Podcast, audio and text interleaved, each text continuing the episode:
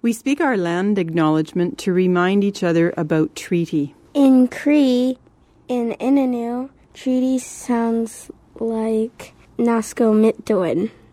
Nasco Mitduin, Means that we decided when my people came onto my land. and, we met each other to honor and Respect each other. we remind each other about treaty Nasco Mitduin, because treaty Nasco Mitduin. is like a tree. In Cree, in Innu, a tree sounds like mystic. Mystic, grows when it is honored and respected. Mystic, grows when it is honored with sunlight and respected with rain. we remind each other about treaty Nasco Mitduin, because treaty Nasco Mitduin, is like a rising sun Sagosteo Bisum, because treaty Nasco Mitduin, is like a setting sun Lahisumum Bisum. in cree inanu we don't say sunrise or sunset like it's A person, place, or thing.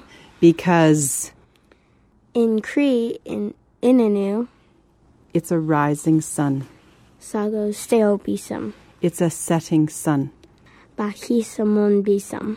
these words tell about the action of the sun treaty Nasco Mitduin, is like the rising sun Sagosteo Bisum. like the setting sun. Bahisamon Bisum.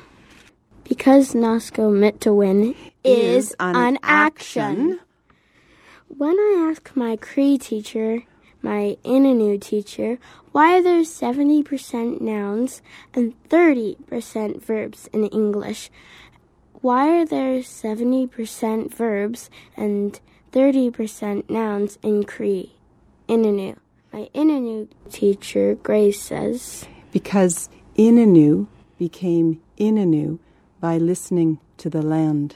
And there's a lot of action going if you listen to the land. Back to the Action. of treaty. Nasco meant to win. It seems to us like it's quite a disrespectful, Action. a non treaty, Nasco meant to win. to take away a people's language. Like what's happened to my Cree language? My Innu language. We think that, we are being treaty Nasco Mitowin by learning Innu Learning Inanu is being treaty Nasco Naskomitowin. Mitowin. This book you're about to hear comes from me and me and my sister's dad. He drew the pictures. And my Innu teacher, Grace. She taught me the Innu.